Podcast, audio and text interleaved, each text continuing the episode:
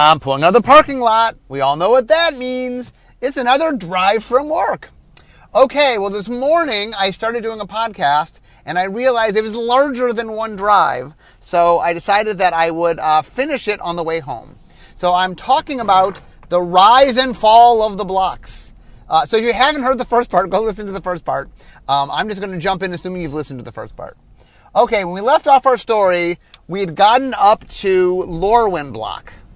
Um, so as I was explaining last time, uh, at the end of Ravnica block, we were asked to make an extra summer set. We made a set called Cold Snap that was flavored as the missing Ice Age set. Um, but it didn't it didn't quite go the way we wanted. And I said to Bill, I go, the next time you want to do a fourth set, you know, the the the brand team wants a fourth set, talk to me. I'll integrate it. I'll make it part of. I'll make it feel uh, way more integrated than I Cold Snap did. So right before Lorwyn started, Bill came to me and said, "Okay, we want to do a fourth set." So the the thing that's so this is the first time we had a block that wasn't a large, small, small block. By by definition, it was four sets. Um, and so the idea that I came up with was, what if we broke this into two mini blocks? So what if there was large, small, large, small? Um, now Magic had never done anything like this. There had never been a large set on anything but the fall. Um, but it really like it was really a cool way I thought to make sense and give a reason why there were four sets. Um, and then the idea that I had was each mini block would have its own theme, but the themes of the two mini blocks would overlap each other so that they would be synergistic with each other.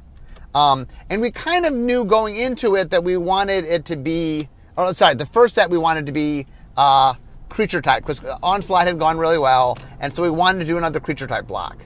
Uh, and then we decided the second thing, uh, we ended up making color be the matter of it, and we really leaned into hybrid because I was very excited with hybrid.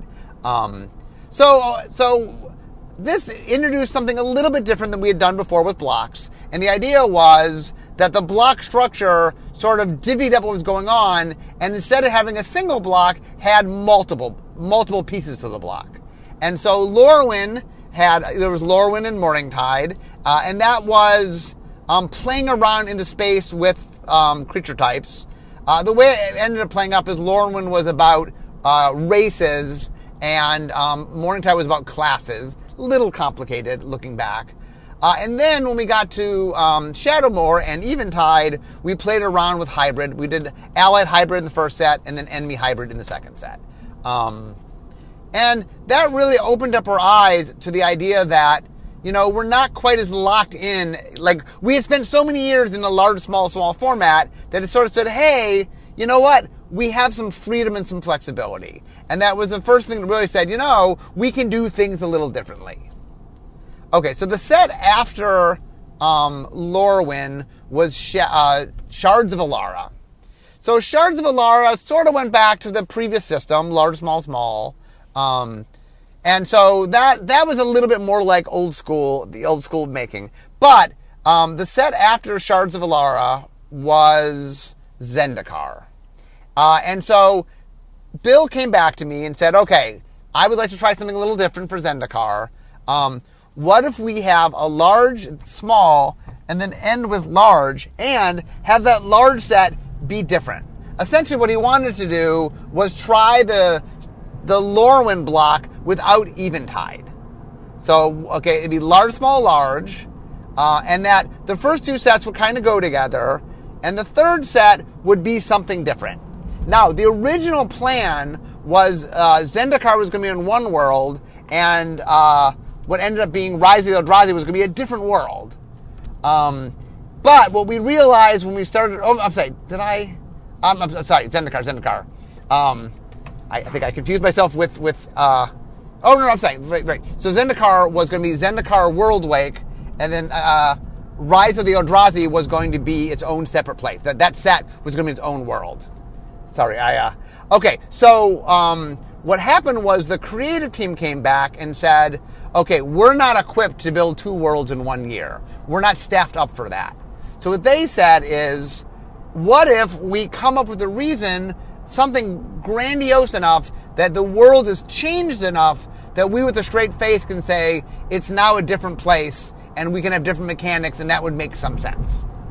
And so uh, the whole idea of the Eldrazi was born, the idea that there's these creatures trapped inside the, the world, and when we come to the world, it's this dangerous world, but you learn that the reason for that is these, these creatures are trapped inside it. And at the end of the second set, they get released. So the third set is about the Eldrazi, the rise of the Eldrazi. They, have come out and they reshape things.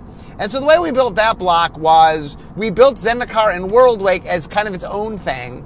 And then Rise of the Eldrazi was really built as it was a different set. It had the same setting because the creative team didn't feel they could completely you know, redo the work of a new world. Um, so it was Zendikar, and they it was it was not a it was there was some work required. They did have to do work on the Eldrazi, so it was kind of like one and a half worlds rather than being two worlds. Um, but it really introduced the idea, um, or, or reinforced the idea that we could change things along the way. That the block had some ability of flexibility. Okay, so the set after Zendikar was Scars of Mirrodin.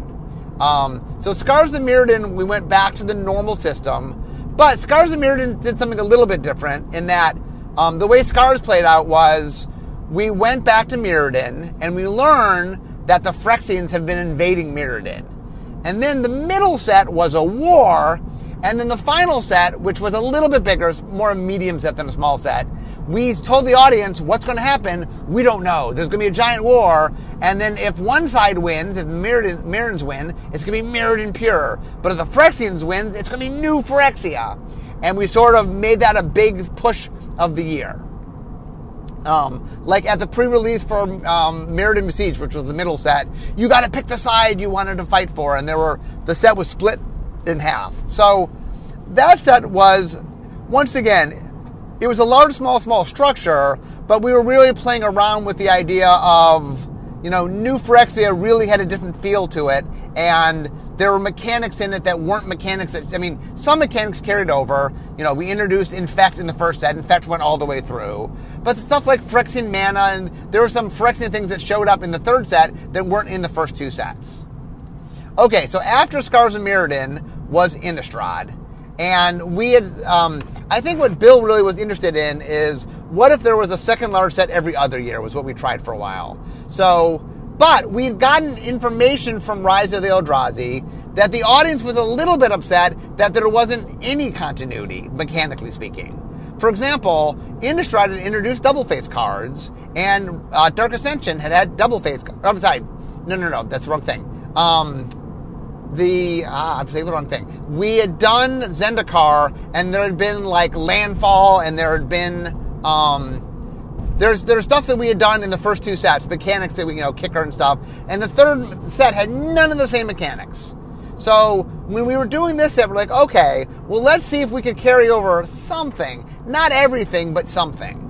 Um, so we were going to do large, small, large again, but this time the large would be a little more connected. It was on the same world, um, so in this world, what we decided was things were really bad, but um, Avacyn gets broken out of the Hell Vault and things get better for the third set. So the, the monsters are on the run for the third set. So the monsters are kind of, the humans are on the run for the first two sets, and then kind of the monsters are on the run for the third set.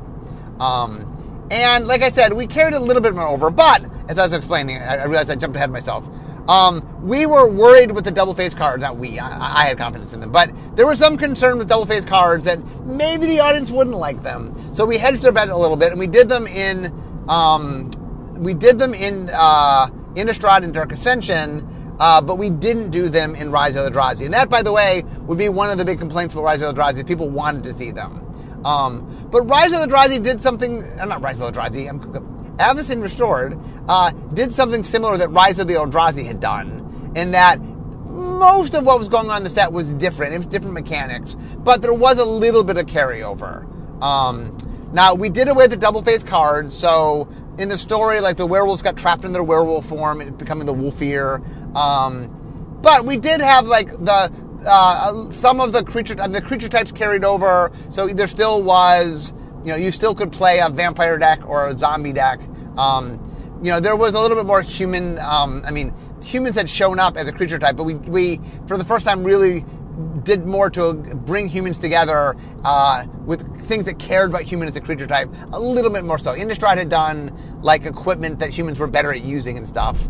Um, but it really let you sort of build more human decks that had been easy to do in just Innistrad. Um, okay, so after Innistrad was Return, um, sorry, uh, was, yeah, Return, Return to Ravnica. So Return to Ravnica said, okay, we've now experimented with large, small, large. What if we try something a little different? And so this time we went large, large, small. So the idea was instead of going 433 like we did last time with the guilds, what if we broke it up into two sets? We did five and five. And then, because we had an extra small set at the end, we were, we tried something crazy with the Dragon's Maze. We did 10. So 5 and 5, and then the last set sort of gave you a little bit of everything. Um, and the, the interesting thing here was this was the first time we did a large set as the second set. We had done large sets as the first set for years, We'd done large sets as the third set a couple times, but now we were trying it as the second set. And what we found was, um, as they were more connected, you know, as Return to Ravnica did, the two large sets were very, felt a lot like one really giant set. Um, players were more excited. And like one of the trends that we always had to watch with the old block system was the way it tended to work was, um, let's say people played the first set at 100%. The second set was never at 100%. It might go down to 80 to 90%. And the third set might go down even more to like 70 to 80%. You know, it would, it would, it would shrink over time. And that, what, what we found was people were getting a little tired of the block. As the block went on, we had this third set block problem. So, um, Theros, which was the next set after Return to Ravnica, um, we tried something where we purposely withheld some stuff from the second block to put in the third block. Um, we enchantment matters. The set was very much about enchantments, but all the enchantment matters constellation, the things that made you want to play a lot of enchantments, we held that off into the third set. But what we found was we ended up with we just kind of made our second set the third set, and then the second set kind of suffered.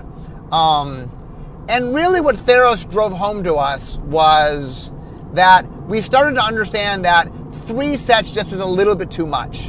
That there were, we had some successes. Ravnica was a success, but without a really compelling sort of three partness to what your block was, the blocks tended to trail off. The people like were excited when we started in the world, but as the world went along, they lost interest with it, and that we were just overstaying our welcome.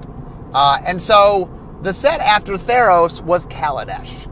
And so we decided to try something brand new, starting with Kaladesh. Oh, I'm sorry, I'm sorry. Theros, Kaladesh wasn't Theros. After Theros was Khans of Tarkir. So Khans of Tarkir was our last sort of normal three set block.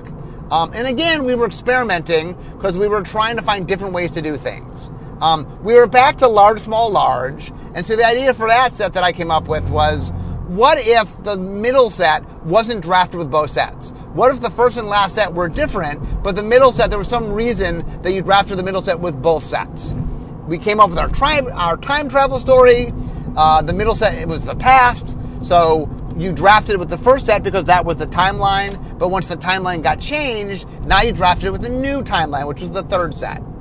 Um, of Tarkir was very popular. Dragons didn't go quite as well.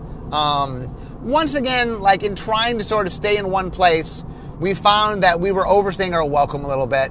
Um, and so after Khans of Tarkir, now we get to Kaladesh. Um, oh no, we don't get to Kaladesh. I keep I keep jumping ahead. After Khans of Tarkir, we get to um, Battle for Zendikar and Shadows over Innistrad. Sorry, I was I was definitely jumping ahead of myself.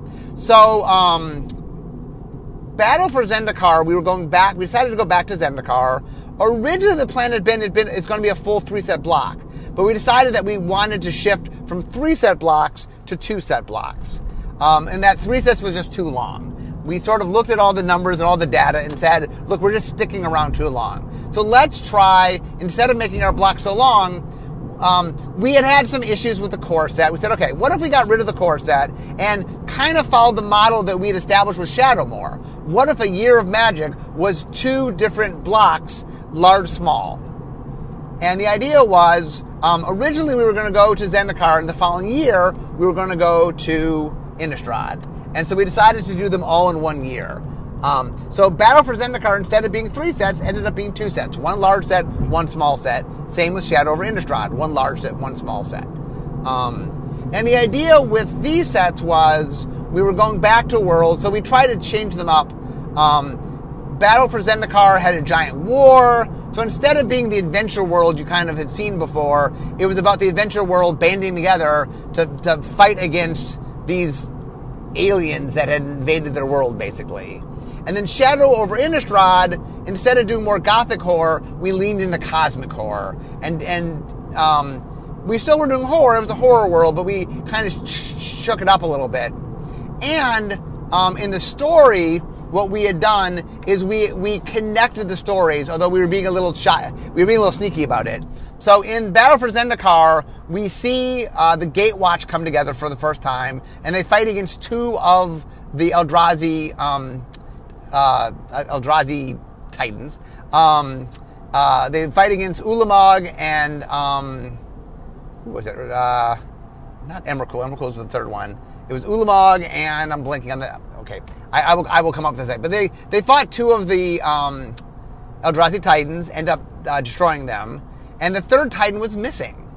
So then the next set we go to Innistrad, and there's a mystery on Innistrad, and Jace is is investigating the mystery, and what we come to learn was um, that uh, Emrakul, the, the, third of the um, Eldrazi Titans, had been lured, uh, had been lured there, and the havoc that was going on on um, Innistrad was because of Emrakul. So we had sort of tied, and, and not only that, the Gatewatch, with it, which had shown up and formed in the first set, show up in the second set because Jace goes there first and then he calls the team.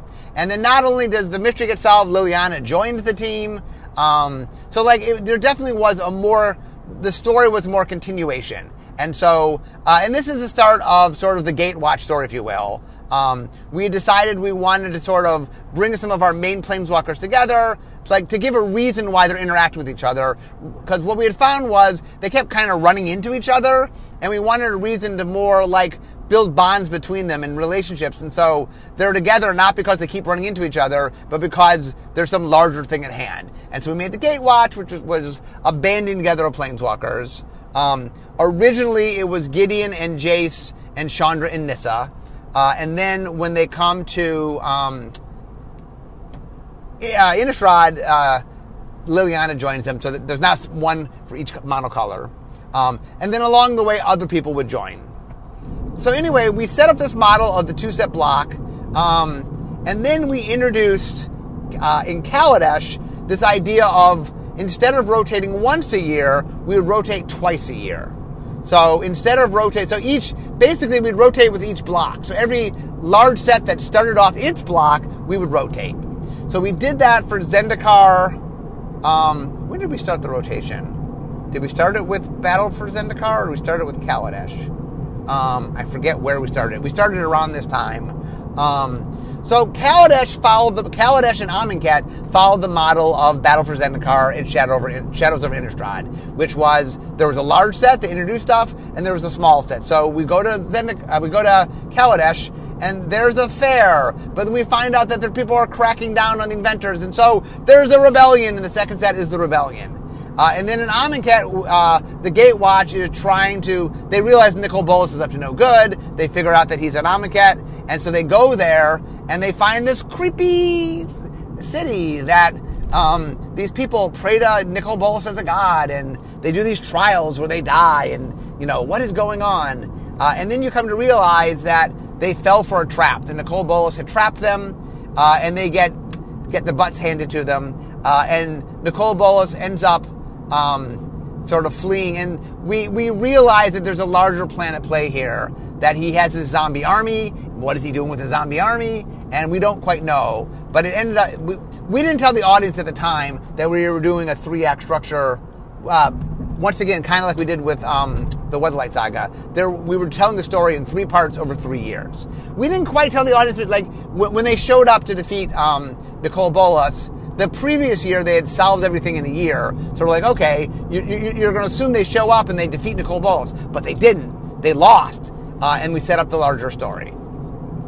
So the year after that was Ixalan. Um, Ixalan followed the same model, large set with a small set. Um, Jace, uh, uh, ramifications of what happened in Amonkhet, ends up uh, jumping but losing his memory, and he ends up in a place that he can't jump away from, and he doesn't know what's going on. So we get to Ixalan. Ixalan is sort of our Mesoamerican inspired world with pirates and dinosaurs and such. Um, but what we realized along the way as we were sort of making this was um, the plan had been for Dominaria to have a large set and a small set. Uh, and we realized that we that the system wasn't quite working the way we wanted it to. Um, that the two set blocks, we were having the same problem. People were getting very excited for the large set, and then just it was petering off for the small set. Um, and that's when we decided, okay, let's stop doing small sets. Small sets seem to be part of our problem. What players really like is large sets that are thematically their own thing and that you draft by itself. Uh, that seems to be what players were the happiest with. So what we did is we audible back. We made Dominaria just a single set, and then um, we the, the extra slot we, we brought back the core set. Um, and so we then said, okay, so um, the new model we said is okay, we're going to make large sets and only large sets, um, but we're going to allow ourselves to stay places as long as we want to stay. So the next year was three large sets. Uh, they all happen to be taking place in Ravnica, so it's kind of ironic that when we sort of go to the the single set system happened to be when we stayed on the world for three years. Basically, what happened was we wanted the finale of the story to be in Ravnica. We wanted Nicol Bolas to thread in a place that mattered to people. Ravnica was probably the most popular plane. Um, and so we wanted to end it there. But we also knew if we went back to Ravnica, but kind of didn't offer up what Ravnica was known for, that we thought the audience might be upset. Um, so what we did was we did a third trip to Ravnica, Guilds of Ravnica and Ravnica Allegiances.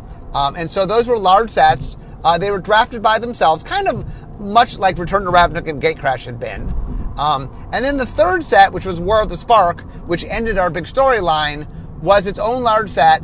It, it did take place on Ravnica, uh, but it was its own storyline. It was not, you know, mecha- uh, Ravnica was more of a backdrop for the story than it was the mechanical heart of the story, if you will. It wasn't about the guilds. The previous two sets had been. It was about an event, a story. So we were doing what I've dubbed an uh, an event uh, an event um, set, which meant it was all about this giant. The culmination. There's this giant war. It's um, Bolas and his army of undead from Amonkhet trying to capture the, the sparks of all the planeswalkers, or many of the planeswalkers from across. And the set had all the planeswalkers in, or many of the planeswalkers in it. There were 36 planeswalker cards, plus a 37 as a box topper. Something we never, I mean, normally the largest we had ever done before was five planeswalkers. And this set had 36, 37 counting the box topper. That, that is a lot more than normal.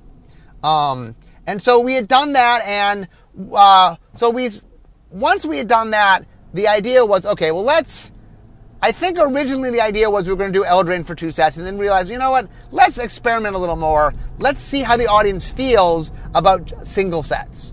So the next year was Throne of Eldraine. And by year, I mean Magic Year. Uh, and then um, after Throne of Eldraine was uh, uh, Theros, uh, uh, Theros Beyond Death. And then after Theros Beyond Death was Ikoria. Uh, and then after Ikoria was another core set. So now we get into this, this the sort of we call the three in one model, where the idea was we were going to have th- large sets, only large sets. The large sets were going to be um, on new world. Uh, on, not, we could do returns, but the new sets would be their own thing, drafted by themselves. They wouldn't be drafted together. Um, but if we wanted to stay on a world, we could. Like on Ravnica, it made sense to stay on the world for uh, three sets, so we did. Um, and two sets in the traditional guild sense. Um, okay, so the following year from that, uh, we went back to Zendikar with Zendikar Rising, but we, once again, it was a single set, followed by Kaldheim, single set, followed by Strixhaven, which was a single set. Um, and what we found was, uh, the metrics we found was the audience, through means of watching how they act, um, what they buy, what they play, uh, the new model was very successful. That you know, we would make a new set and people would get all excited, and then when the next set came out, it, it, it, they acted much like they had acted before the first set of a block before. That we had sort of recreated the sense of every block felt like the fall block rather than just the fall block feeling like the fall block. And so we did those three sets, um, and like each of them had done did very well for themselves. Um, the following year, uh, after Zendikar Rising Strixhaven, oh, after Strixhaven, uh, instead of doing a core set, um, we did uh, Adventures in the Forgotten Realm, a D&D set. And that was, um, it was halfway between a core set and, a, and a, a sort of a normal premiere set. It was a little simpler than a normal premiere set, but more complicated than a core set. Uh, and so we had done that. Um, then following that, uh, we now get into um, Innistrad Har- Harvest Moon um, and Innistrad Crimson Vow. So we decided to try again. Like, okay, you know, we've done a lot of traveling around. Let's go back to a place. And because it was a place we knew players liked, Innistrad's been very popular. We decided again to try two sets. Um, so we did two sets, and what we did was we did a little bit of carryover of mechanics. Um, the previous year, by the way, I did an experiment where we we introduced uh, mul- uh, modal double face cards, MDFCs, and we put them in all three sets. They were different each set. In Zendikar Rising, there's land on the back. Uh, in the uh, Kaldheim, it represented the gods, and then uh, it represents a couple different things in Strixhaven, but the deans, and it let us put some spells on creatures and stuff.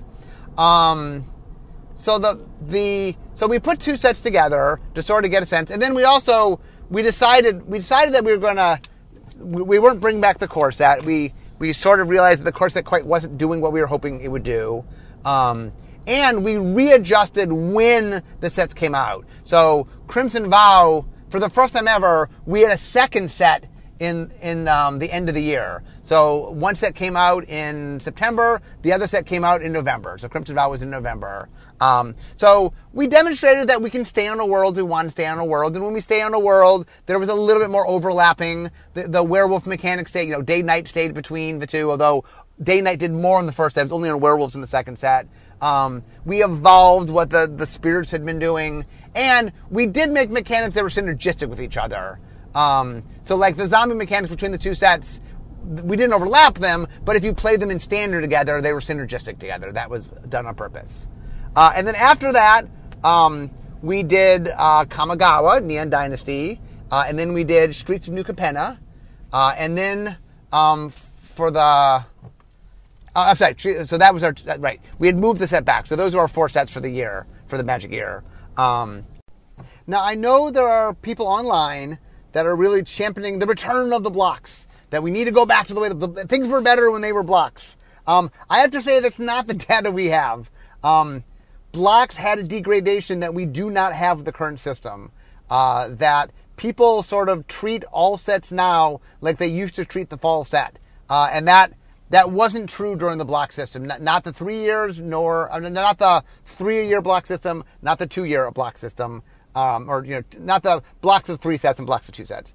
Um, I, like I said, we are experimenting with. Like, no one says we can't be on a plane more than one, and we've we've experimented with that. Obviously, um, we were on Innistrad two sets. We're going to be on Dominaria two sets. Um, but what we are finding is we need to make sure that each set has its own identity to it, and that it's something that feels like, like for example, I think Dominaria United and Brothers War, while both being on Dominaria, have a very different feel to them and feel like their own sets, even though they are overlapping on where they take place. And that is something we are being conscious about, meaning that the new block structure allows us some flexibility of how we want to do things, but we really want every set to be uh, to be the exciting point. We want every set to be the entry level. We want every set to be the thing that people can go, "Ooh, this sounds exciting. I want to. I want to play."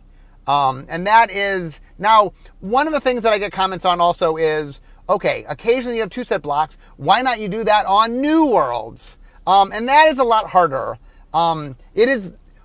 We do not have the data on new worlds. We make a world. Obviously, we're trying to make the best world we can. We are trying to make exciting worlds, but you know, it's a lot harder for us to sort of plan and do something where we don't know the outcome. It's, it's a very big risk. And one of the issues we had with the old block system was we'd get on a set where people were excited for the first set, but then attention went down. So if we're going to do a second set, there has to be a very strong, compelling reason. I'm not saying we can't do it on a new world. Maybe one day we will do it on a new world, but it's a higher, it's a higher bar. The, the barrier we have to cross is, is just, there's a lot more to get confidence that we need.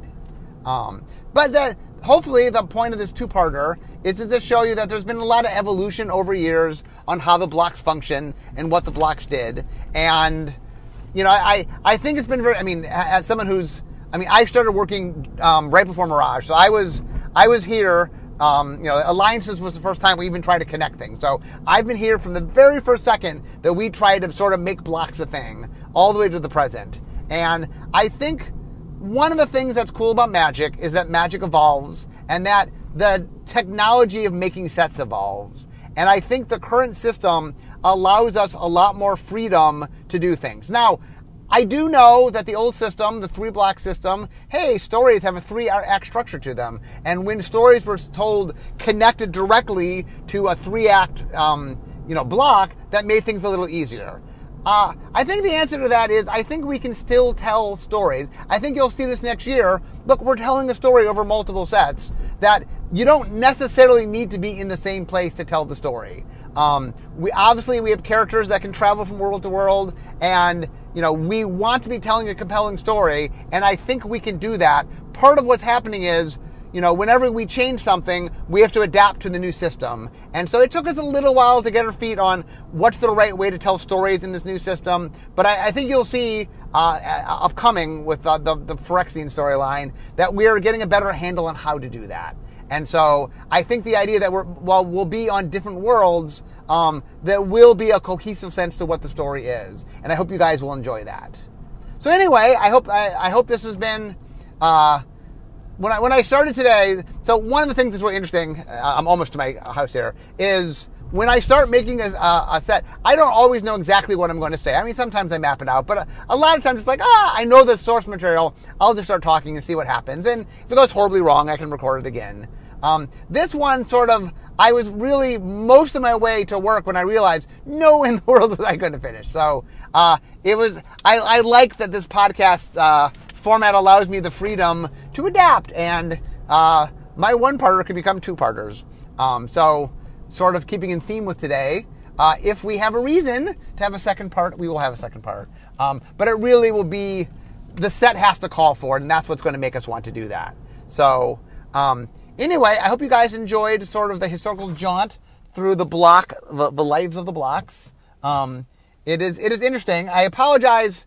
Um, when I'm driving and doing things off the top of my head, I uh, I do I do miss things a little bit. I, I, I think I caught every mistake I made and corrected it while I made it. Um, but thank you for joining with me. Uh, like I said, it's it's funny that I I now do some podcasts at home. Uh, in some ways, it's easier to do podcasts at home because, like for example, I don't have to drive and I can focus a little more. Uh, but there's something really organic about the drive to work, so I like actually driving to and now from work. Um, so I, I have been enjoying that. But anyway, I'm now on my street. So uh, I hope you guys have enjoyed this uh, two-parter, and I hope it was illuminating.